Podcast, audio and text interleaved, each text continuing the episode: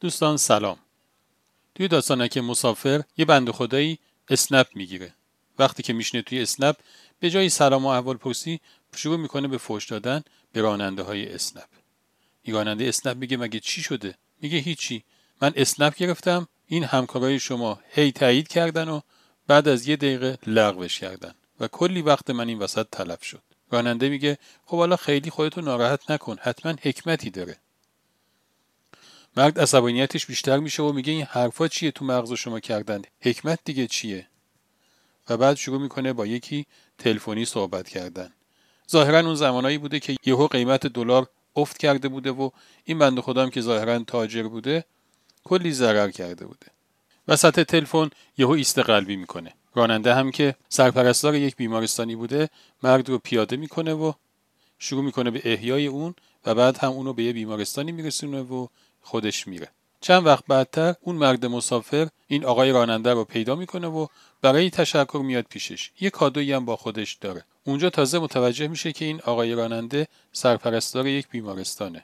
بعد اون آقای راننده بهش میگه که یادت بهت گفتم حتما یه حکمتی داشته که اون راننده ها لغو می‌کردن.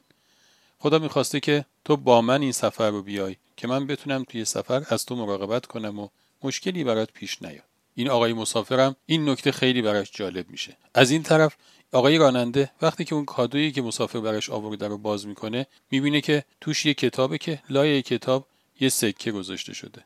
آقای راننده هم تو موقعیتی که بوده پول لازم بوده. چقدر؟ دقیقا همون چهار میلیونی که مبلغ اون سکه بوده. وقتی که واژه حکمت رو میشکافی خیلی چیزا میشه توش پیدا کرد. مثلا یکیش داناییه. یعنی اگر کسی بخواد حکیمانه عمل بکنه باید خیلی دانا باشه. یکی دیگه از مواد آلیاژ حکمت توانمندیه. یعنی کسی که می‌خواد حکیمانه رفتار بکنه باید تکنیک این کار رو داشته باشه. ولی اون چیزی که توی این واژه بیش از همه چیز خود نمایی می‌کنه محبته. یعنی اون شخصیت حکیم کاری که انجام میده رو به خاطر محبت خیلی زیادی که نسبت مخاطبش داره انجام میده. حالا جالبه.